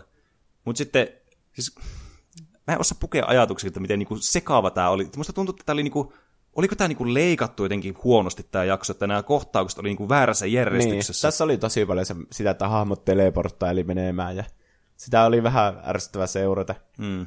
Ja tässä jaksossa taisi olla just sitä, että kun tässä on nyt selvinnyt tämä, että tämä John on, mm. onko se nyt, että Daenerys on sitten sen täti? No kuitenkin, että tämä on niinku Aegon Targaryen, joka on se todellinen perillinen. Hmm. Niin sitten tässä oli aika paljon sitä, että sitä vaan kerrotaan kaikille sille ihan kasuaalisti eteenpäin, että kaikki lopulta tietää sen. Ja... Niin, siis sekin tavallaan sille, että siis kyllähän tässä niin kuin luotiin että tässä sitä, että tavallaan yritetään saada tästä Dannystä sitten, että sillä alkaa niin kuin, sillä alkaa rusinat raksahtelemaan ja palaset poksahtelemaan tuolla aivoissa, että se niin kuin sekoaa samalla tavalla kuin se isänsä. Mutta se tapa, millä tämä niin kuin tehtiin, oli jotenkin todella hätäisesti tehty. Että tätä on rakennettu pitkään tavallaan sitä just, että tämä menettää sen kontrolli itsestään, tämä Danny jossakin vaiheessa. Ja tavallaan sen niin kuin, motiivit ja sen teot ei enää niin kuin, vastaa sitä sen alkuperäistä niin kuin, tavoitetta. Et, niin. Se... Kyllähän se oli silleen arvattavissa, mutta se silti tuntui jotenkin kummalliselta silloin, kun se tapahtui. Niin, että se tuntui, että se tuossa ihan vikaa kauessa, niin kuin parissa jaksossa sitten niin kuin tehtiin, ja kaikki ne viimeiset niin kuin elementit siihen, että miten se niin kuin sekoaa, niin se tuntuu jotenkin semmoiselta, niin kuin, että se olisi pitänyt pidempään niin kuin tehdä, rakentaa sitä tilannetta, että se olisi tuntunut semmoiselta, niin kuin, se fiilis olisi ollut semmoinen niin kuin vähän äh, semmoinen unsettling siinä enemmänkin, kuin semmoinen, että se tulee ihan salamakirkkaalta taivalta se senkin persoonallisuuden sitten muutos sitten siinä. Niin, tosta päästään varmaan siihen viitosjaksoon, kun The Bells, jossa siis tämä nämä täältä pohjoisesta sitten hyökkää sinne King's Landingiin. Ja ne aika loppeasti luovuttaa sitten se kuningattaren Serseyn armeija. Mm. Ja mitä kaikkea niillä on se laivasto, joka tuhotaan sekunnissa. Ja mikä se oli se joku kultainen armeija, joka oli ostettu mm. jotenkin sinne. Niin Jep. Ne luovuttaa kuitenkin aika nopeasti siinä. Ja sitten soittaa semmoisia kelloja, että no niin, nyt me luovutetaan, mm. saatte tämän kaupungin. Daenerys'tä kuvataan siinä, kun ne luovuttaa, ja sitten sillä on semmoinen vihainen ilme kasvoilla, mutta se on outo, kun sitä ei sen jälkeen enää näytetä tässä koko jaksossa. Vaan sitten vaan näytetään sitä, kun se lohikärme laittaa koko kaupungin paskaksi. Mm. Ja sitten nämä kaikki sen, mitä ne onkaan ne dotrakit, Mm. niin, niin ne vaan teurastaa tämän koko kaupungin ja Jep. tahrattomat. Ja... Onhan se, se oli tosi hienon näköinen jakso jotenkin, kun kaikki Niin. vaan teurastetaan Ja, siellä. ja varsinkin tämä, että miten tämä jännitys rakennettiin tässä jakson alussa. Että oli oikeasti todella niin kuin jännittävää tavallaan tämä, tämä tilanne siihen asti, että mi, miten niin kuin, että soittaako niitä kelloja, antautuuko ne.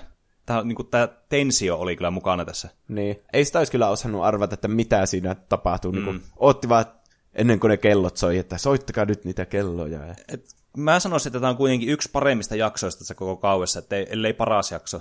Koska tämä tuntuu semmoiselta niinku, oikeastaan kaikin puoli semmoiselta loogiselta ja semmoiselta, niinku, että mitä olisi voinut kuvitella, että tapahtuu. Tai siis kun tämä tuntuu semmoiselta niinku, mink, asialta, minkä pystyy laittamaan just yhteen jaksoon. Tiedätkö? Niin. Et se ei tuntunut siltä, että sä yritit ämpätä kaksi jaksoa yhteen jaksoon tai kolme jaksoa pahimmassa tapauksessa. Vaan se tuntuu semmoiselta omalta kokonaisuudelta se koko jakso. Niin, mutta ehkä siinä on se, että puuttuu niitä jaksoja ennen sitä, että Niin. miten sitä olisi rakennettu siihen, Niin, että niin. se olisi niinku uskottava se, että yhtäkkiä se vaan tappaa ne kaikki. Niin, että sit sitä, sitä Danin niin hulluuden kasvua olisi pitänyt kuvata ehkä pidempään, niin se olisi tuntunut siltä vielä niin kuin uhkaavammalta se tilanne ja semmoiselta jännittävämmältä. Et se oli nytkin kyllä hyvä jakso, ainakin omasta mielestä, mutta olisi voinut vielä olla semmoista enemmän semmoista build-upia siihen. Ja tässä jaksossa tuli myös se kaikkien fanien odottama se Clegane Ball. Niin oli, tämä oli semmoinen, mitä niinku oli, jotenkin, tätä oli odottanut hirveästi, ja mä olin jo valmis luovuttamaan sen suhteen, että sitä ei tule tapahtumaan. Niin mäkin, ihan vaan sen takia, kun siitä on tullut semmoinen meemi. Niin. Mutta sitten se tapahtui viimeinkin tässä jaksossa. Niin se oli jotenkin niinku... Kyllähän se oli, oli se näyttävää. Mä, varsinkin tämä referenssi kanssa siihen, kun se alkaa puskea niitä se sormia sitä si- Niin, silmistä. Niin. Niin. se oli just semmoinen... No se kohtaus tuntuu vähän semmoiselta, että katsotaan kameraa ja vinkataan faneille sille silmää, että hö? Niin, tajuatteko? Niin, mm. että nyt nämä veljekset videon tappelee, että tätä olette oottanut, ja sitten se vielä tekee sen, niinku sen, sen finishing movin, sen, mm. mistä se tunnetaan se vuori. Niin. Niin sitten se tekee siihen houndiin. Niin. Se tuntui vähän semmoiselta fanserviseltä, mutta mm. En mä tiedä. Se on vähän, että ei sitä voi sanoa fanserviseksi, jos sitä on build-upattu niinku tarkoituksella, ja Niin. sitten se tapahtuu. Mm, se on Niin ihan totta. Jos rakennetaan jotta, niin kyllä se yleensä pitää sitten tapahtuakin siinä. Mm. Ja kyllähän tämä oli siis viihdyttävä ja semmoinen niinku arkki, mikä saatiin päätökseen. Että se on mulla ongelma tässä vikakaudessa, että musta tuntuu, että nämä niinku arkit näillä hahmoilla jotenkin loppuu tosi epätyydyttävällä tavalla tai semmoisella niinku ouolla tavalla. Että tämä oli ainut semmoinen, tai yksi ainoista semmoisista niinku selkeistä, että no niin, tässä tapahtui just tavallaan niinku, mitä oltiin niinku suunniteltu, ja sen pystyi niinku päättelemään. Et se ei ollut semmoista, että tulee yhtäkkiä vaan niinku, keksitään joku ihan uusi raide, että sitä ei voi mitenkään niinku katsoa ja tajuta, että miten tässä kävi näin yhtäkkiä. Niin. Vaan tämä tuntuu tyydyttävältä silleen, että tässä nyt tuli tämä Clegane Ball, ja ne sai taistella, ja se niinku päättyy sitten siihen.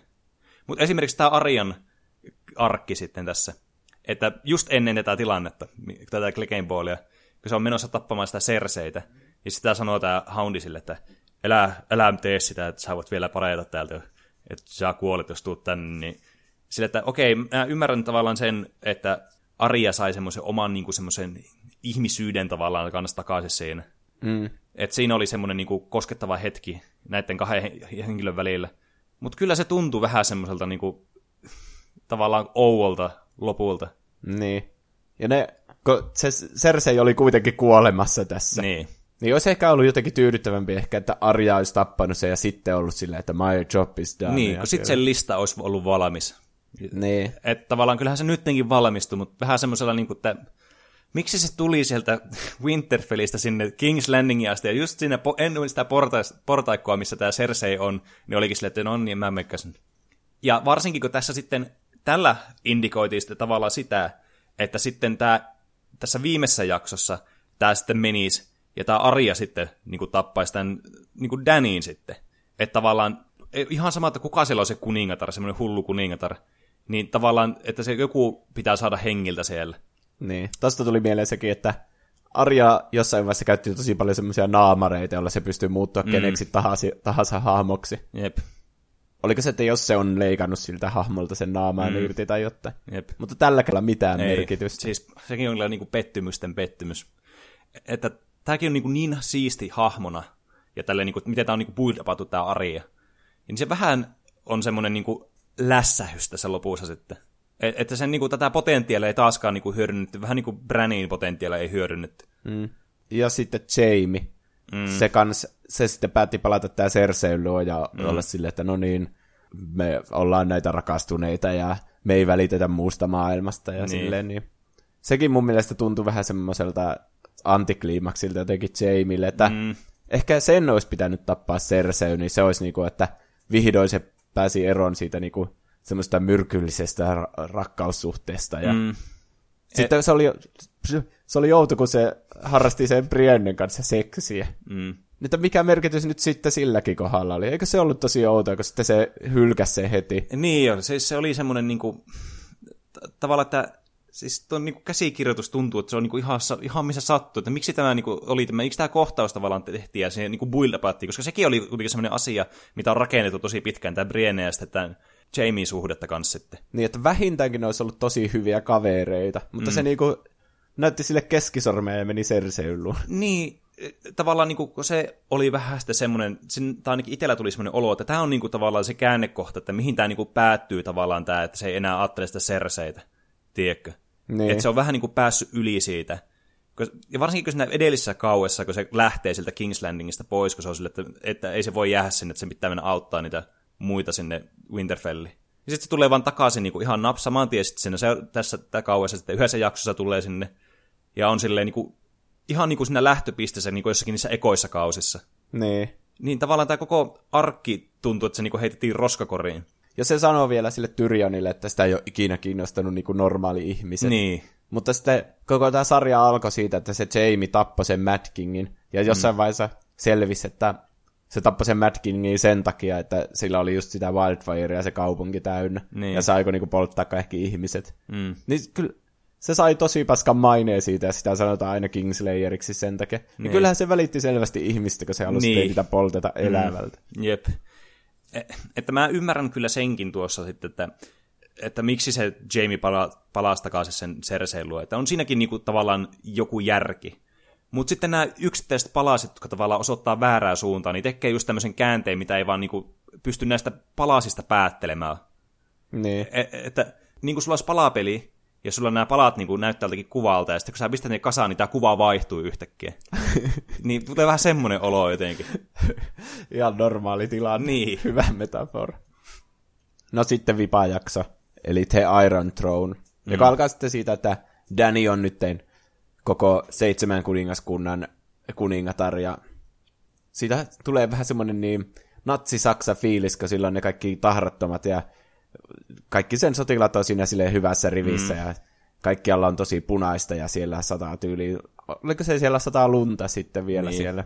Mä aina ajattelin, että se, jo tähän liittyy sitten se yksi, se näkyy, mikä tällä oli silloin aikaisemmin tällä Danilla jossakin pari kautta sitten, missä se näkee tämän King's Landingin tämmöisenä, niin kuin, tämmöisenä palaneena ja raunioituneena, ja sitten siellä satoo just jotakin lunta. Niin mä ajattelin, että se oli niin kuin tuhkaa, mitä siellä sataa. Niin. Mut, Mä ajattelin vieläkin tuossa vipaseksi, että onko se sitä tuhkaa, mm. niin kuin se poltti kuitenkin sen, kai se oli niinku lunta, Niin. niin. ainakin se näytti vähän niinku siltä. Jep.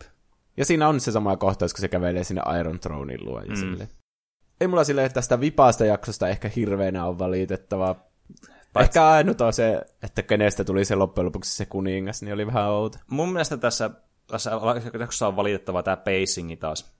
Että tässä on selvästi kaksi jaksoa, niin kuin vaan yhtäkkiä lämpätty vaan yhteen. Niin, että niin, mä tiedän kyllä mitä sä tarkoitat, kun John tappaa sen Daneryksen, Mm. ja sitten se lohikärme polttaa sen valtaistuimen siitä mm. sitten ja lähtee pois. Niin, Niin siinä olisi ollut niinku joku dramaattinen jakson lopetus vähän niin, niin olisi. Ja sitten olisi ollut vielä semmoinen epilogijakso, jossa niinku käsitellään sitä, että kenestä tulee nyt se kuningas. Mm. Mä tykkäsin hirveästi tässä siitä, että miten tätä niinku, tästä Danista tuli semmoinen hahmo, tai onko sitä kuvattiin, tai se oli mukana jossakin juoneilemassa jotakin. Niin se tuntui semmoista, että tuli vähän semmoinen pelottava olo itsellekin, ja semmoinen niinku jännittynyt ja ahdistunut, ja semmoinen, että tiesi tavallaan, että nyt, nyt kaikki ei ole kohdallaan. Mm. Mutta sitten kun kaikki tapahtuu niin nopeasti, niin se ei pääse kunnolla käsiksi siihen niinku, just tähän, niinku, että rakennetaan sitä tunnelmaa, vaan että sen, tämä tästä Danista, joka tämä aluksi tämmöinen ollut tosi tosi monta kautta semmoinen, että kun sen seurassa, sitä kuvataan ja sen seurassa ollaan, niin tulee semmoinen lämmin ja semmoinen niin kuin turvallinen olo. Niistä olisi pitänyt rakentaa siihen, että se olisi pikkuhiljaa niin kuin kausien aikana alkanut muuttumaan siihen, niin kuin, siihen tyranniksi sitten, eikä sillä, että muutamassa jaksossa muutettiin se.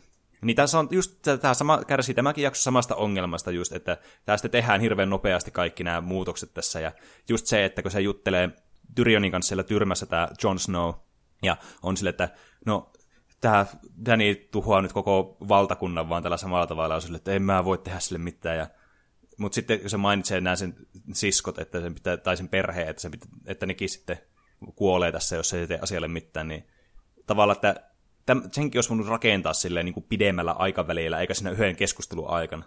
Että sekin tuntuu semmoiselta niin kuin, vähän niin kuin hetken mielijohteelta, jos seuraat mun ajatuksen kulkua tässä. Mm. Se, että John oli se periaatteessa se oikea kruunun perillinen, mm. joka paljastui kauheassa tyttyy kohtauksessa siinä seiskakaudella. Mm. Niin sillä ei nyt loppujen lopuksi ollut mitään väliä. Ei. Että kun se vaan äh, tehtiin katsojia ällöttämään, että kun ne pussaili siinä aina se Danny ja John, niin sitten mm. vaan mietti koko että ei vitsi, että se on sen täti ja hyi, että kun on insestiä tässä Game of Thronesissa taas niin kuin aina. Mm. Ja sitten, kun ne on kuitenkin ne pä- kaksi päähenkilöä, mitä on seurattu koko sarja ajan, niin jotenkin se oli vastenmielistä, niin sen olisi voinut ottaa ihan hyvin pois sen koko juttu, että voisi se voinut tappaa sen vaan sen takia, että se oli niinku rakastunut siihen ja mm. sitten se John huomaa, että se on tullut hulluksi. Että ei sen niin. edes olisi tarvinnut olla mun mielestä mikään oikea kuningas tai mitään mm. semmoista. Niin on, siis jotenkin niinku, siinäkin tavalla, että kuinka moni sitä edes tiesi loppujen lopuksi, että... Niin, eihän siitä kyllä sitten tiennyt loppujen lopuksi kukaan muuta kuin Tyrion varmaan. Tavallaan se olisi ollut myös semmoisen erillisen jännitteen tavallaan sitä siihen, että jos sitä olisi, sitä olisi käytetty enemmän just tätä oikeita identiteettiä sitten siinä. Niin, vaikka siinä Starkithan tietenkin tiesi sen. Niin. Sitten kun ne vähän niin kuin äänesti, että kenestä tulee kuningas, niin. niin olisiko ne sitten yrittänyt äänestää sitä Johnia kuningaksi tai mm. jotain. Niin, mutta tavallaan niin kuin mieluummin olisi sitten jätetty pois kokonaan tuo, koska vaikka se tietenkin eskaloituu siihen tämä se, seiskakausi, niin tavallaan tämä kasikausi, se, se, niin kuin, se oli vaan ainoastaan tämmöisenä niin kuin elementtinä vaan tekemään tästä selkeämpää tästä, että tämä Danilla on niinku ongelma, ja mistä se haluaa päästä eroon. Niin. Jos niinku, niin ymmärrät, että se vaan niinku rakennettiin sitä Dania tulee nopeasti vaan tällä Niin, kyllä se voi ajatella, että se tuli hulluksi vähän sen takia, että se pelkästään John vie siltä sen kruunun sitten lopulta. Niin, että vähän niin kuin kaikki nämä asiat sitten... Niin. Mut, niin, tässä jaksossa mun lempparikohtaus oli se, kun Sam ehdotti, että ne tekee demokratian tästä mm. Westerosista, että kaikki ihmiset saa äänestä. Ja sitten mä olin ainakin just silleen, ei vitsi, miten hyvä loppu, jos tästä tulee demokratia, ja ne valitsee joku presidentti sinne mm. Westerosiin. Sitten kaikki alkaa vaan nauramaan se oli kyllä, se oli semmoista Game of Thrones-maista vitsihuumoria kyllä. Niin. Mutta sitten ne päättää, että se yksi semmoinen neuvosto äänestää niiden joukosta sen mm. kuninka. Mikä nyt on melkein sama asia kuitenkin. No niin, kun ne edustaa kuitenkin niitä niiden omia mm. tupia, tai miksi näitä sanotaan sukuja. no haus. niin. Niin, niin. Oliko sun mielestä yllättävää, että ne kaikki äänesti Brannia?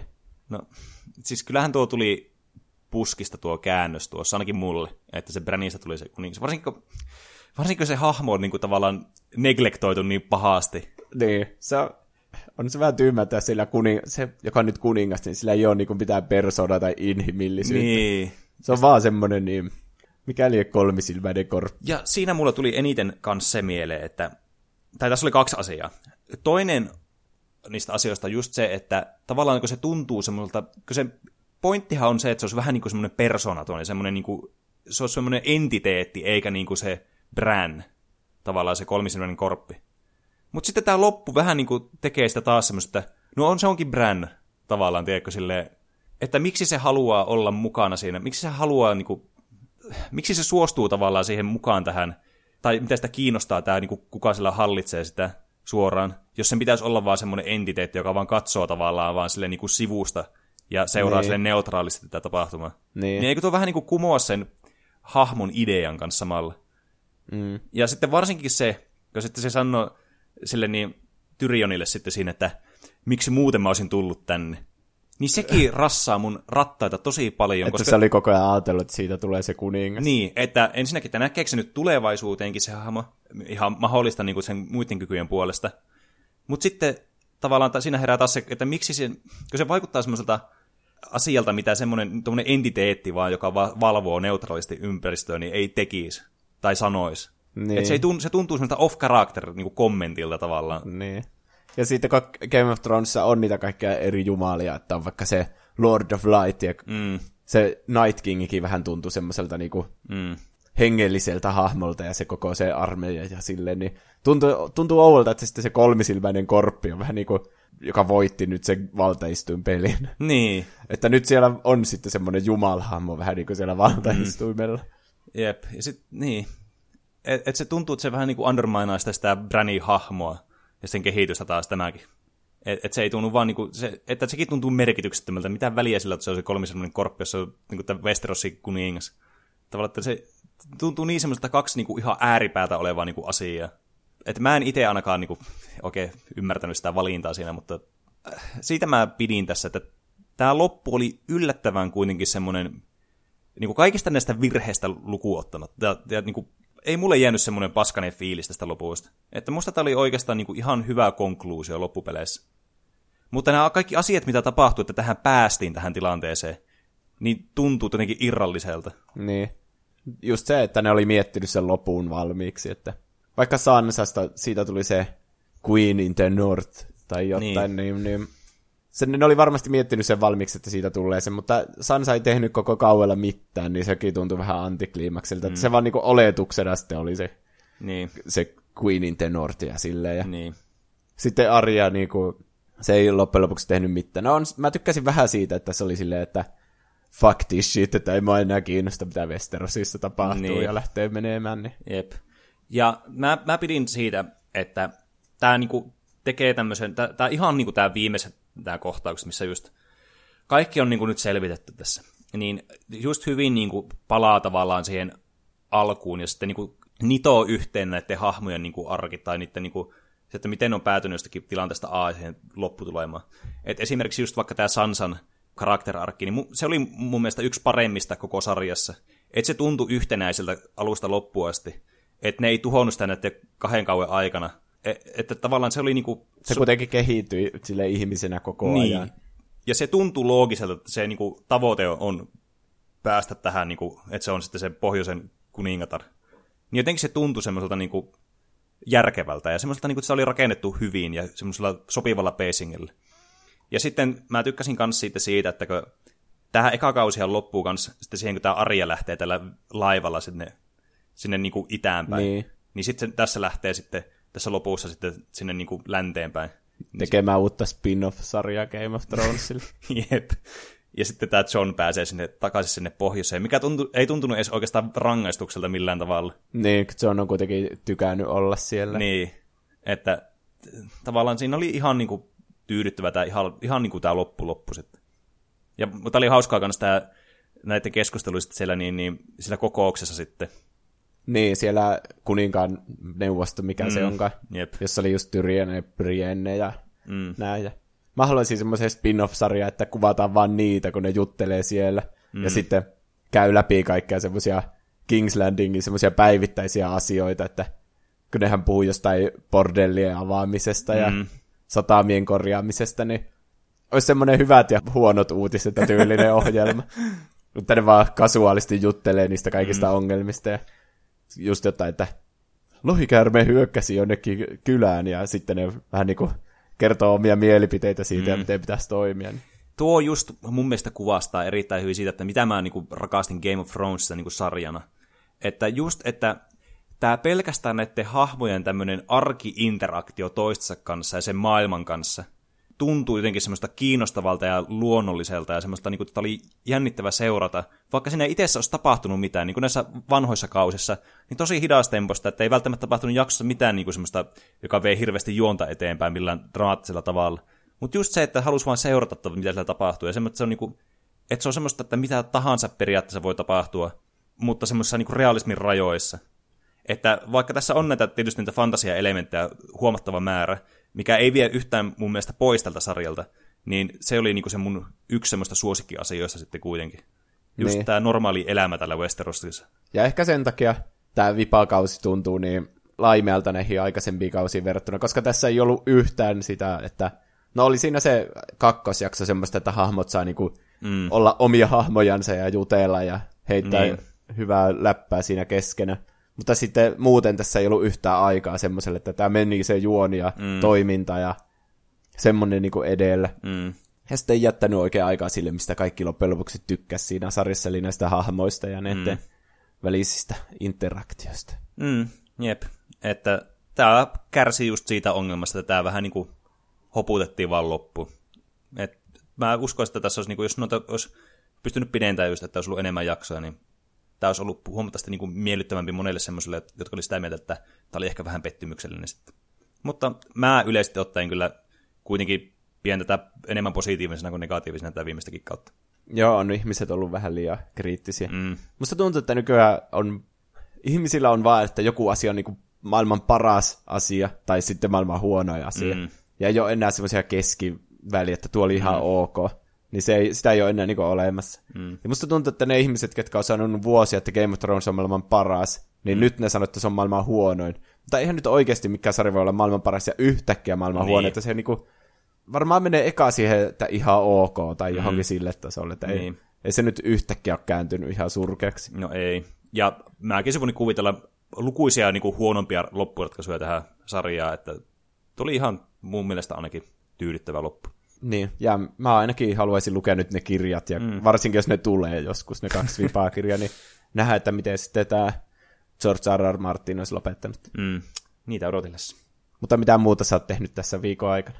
No eräs asia, mitä ei tällä, no oikeastaan viikolla ei ole tapahtunut, mutta minkä sain kuulla ja mitä odotan oikein innolla, niin tämä Bloodstained, eli siis tämä Ritual of the Night, joka on siis Symphony of the Night, eli Castlevania-peliin niin kuin tämmöinen spiritual successori, eli näiden samojen tyyppien niin kuin tekemä kuin tämä Pleikka ykkösen niin kuin absoluuttinen klassikko, niin on saanut näitä release dateja, ja vaikka se on vähän myöhästynyt, niin se tuossa kuukauden päästä ilmestyy, ja Aha. mä en malta odottaa, että mä pääsen pelaamaan sitä, koska Castlevania-pelit on aina ollut lähellä sydäntä, just tämmöiset 2D Castlevaniat, ja varsinkin niin kuin nämä Pleikka 1 ja DS-ajan, mm. niin, ja tämä näyttää just semmoiselta, että mikä niin kuin saa mut erittäin kiinnostuneeksi ja innostuneeksi, varsinkin kun tämä tulee Switchille kanssa, ja mä en voi kuvitella niin kuin parempaa pelikonsolia just tämmöiselle pelille kuin Switch, mm. jos sä voit ottaa mukaan ja pelata vähän niin kuin käsikonsolilla, mutta myös niin kuin tuosta isolta ruudulta sitten, niin en malta kyllä odottaa, että pääsen pelaamaan sitä tätä peliä. Ja tuleehan tässä Crash Team Racingkin kohta, niin Ai että. jep, sitäkin pääsee sitten pelailemaan. Entäs Juuso, mitäs sinulle? No mä ostin tällä viikolla ilmestyneen Oculus Questin, semmoisen standalone VRn. Ai että. Se on mun eka nyt oma VR-laite, ja se lasketaan semmoisia kännykkäpahvisia VR-juttuja. Ja ostin sille tämän Beat Saberin, joka on kaikista paras VR-peli ikinä. Ja... Mm. Niin, se on tosi kiva, kyllä.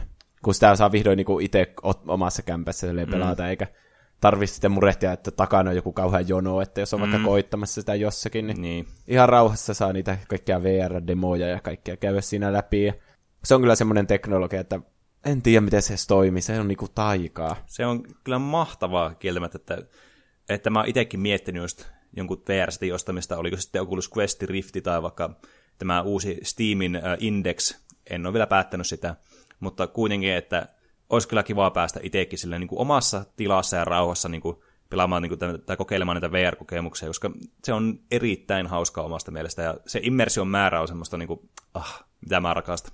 Mm, kantti kyllä kuuntelijoiden koittaa, jos jotenkin pääsee koittaa jotain tämmöisiä oikeita VR-laseja, niin Mm, jep. se on semmoinen, mitä ei voi kuvailla podcastissa, semmoinen kokemus. Mm. Mutta kaikkia asioita, mitä me voidaan kuvailla podcastissa, niin me voidaan myös lukea teidän kuvailuja ja saada niistä aiheehdotuksia ja muita asioita, mitä me voidaan sitten kuvailla teille. Kysymyksiä ja kommentteja ja meemejä. Mm. Ja tämähän onnistuu meille sähköpostitse osoitteeseen tuplahyppy at gmail.com tai sitten meidän sosiaalisiin medioihin Instagramiin ja Twitteriin. Jotka... Nimellä tuplahyppy. Mm, kyllä. Meillä oli tullut Instagram-viestillä aiheehdotus Five Nights at Freddy's. Mä en ole kyllä pelannut niistä mitään. Se on kauhupeli, joka aika paljon käyttää hyödyksi jumpscareja, josta mm. mä en hirveänä itse tykkää kyllä. Joo, siis kyllähän niinku, tämä ilmiönä on niinku, siis tosi tuttu kyllä itsellekin. Mutta just tämä, että kun mä itsekään niinku voi jumpscareja niinku missään kauhutuotannossa oikein sietää, että ne vie multa niinku ilon tästä jännityksestä ja tästä niinku itse niinku kauhusta. Mm. Niin tämä on vähän semmoinen vaikea niinku ainakin pelata itselle. Mutta ilmiönähän tämä olisi olla ihan hyvä aihe puhuttavaksi. Niin. Se olisi kyllä. Kyllähän me tämmöisiä ilmiöitä tutkitaan mm. siltäkin näkökulmasta, niin Jep. kun ei itse uskalleta kuitenkaan pelata sitä. Sitten meillä oli tullut sähköposti Koissulta, joka oli kuulu kaverilta meidän podcastista ja oli kuunnellut kaikki jaksot. Hmm. Hyvä, hyvä. On. Ja hän toivoi tuleviksi aiheeksi Jack and Daxteria, jota mä oon ainakin pelannut ne kaksi ekaa, mutta siitä on ihan hullun kauan. Mm. Että se pitää niin varmaan tutustua vähän niihin uudestaan ennen sitä, kun niistä voi puhua mitään. Jep. Mutta siinä oli kyllä hyviä pelejä kanssa. Niin oli Naughty Dogin. Mm. Ennen Unchartedia ne teki nämä Jack and Daxterit. Ja Crash Bandicootin jälkeen, että Mm. ei ehkä niin hyvin muistettu kuin nuo Crash ja Uncharted, mm. mutta ei mitenkään väliinputoaja kuitenkaan. No ei, ja kuitenkin kilpailee sitten ollut Spyro ja Ratchet Clank ja tämän kanssa kuitenkin tämä Insomniac Games ja Naughty Dog sitten, niin hyviä laatupelejä kuitenkin julkaistu molemmat. Ja toinen ehdotus oli PC vs. konsolit. Hmm. Ja tästä mulla tuli just semmoinen, että olisi ihan kiva tehdä semmoinen väittelyjakso, että mä veikkaan, että mä sitten puolustaisin kuitenkin konsoleita, kun mä en ole hirveä PC-pelaaja ikinä ollut. Niin. Jep. Se olisi kyllä tosi kiinnostavaa. Vähän semmoinen erilainen kanssa jakso sitten, että saisi vähän vaihteluakin näihin. Toisaalta tässä on kyllä niin paljon erilaisia aiheita aina, että tonne, niin tässä on kyllä saa ihan paljon. Vai tarpeeksi vaihtelua niin. muutenkin. Mutta olisi kyllä ihan kiva jakso kyllä tehdä kanssa. Niin, että kiitos kyllä ehdotuksista, tosi hyviä ehdotuksia, ja niin laittakaa niitä tosiaan meille sähköpostille ja some-tilien mm. kautta. Tästä tuli taas aika pitkä tästä Niin jaksosta. oli, mutta en mä tiedä, olisiko tästä voinut lyhyempääkään tulla. Niin. Nyt se Game of Thronesin tuo vipakausi on käsitelty, että Mm. Voihan se koko Game of Thrones ottaa sitä aiheeksi varmaan, jos tulee joku uusi kirja tai jotain, Jep. mutta tältä osin ainakin sitten voi sanoa, että ensi viikkoon. Näkemisiin. Moi moi. Kiitos kun kuuntelit. Yes. Hei hei. Kiitos ja hei hei.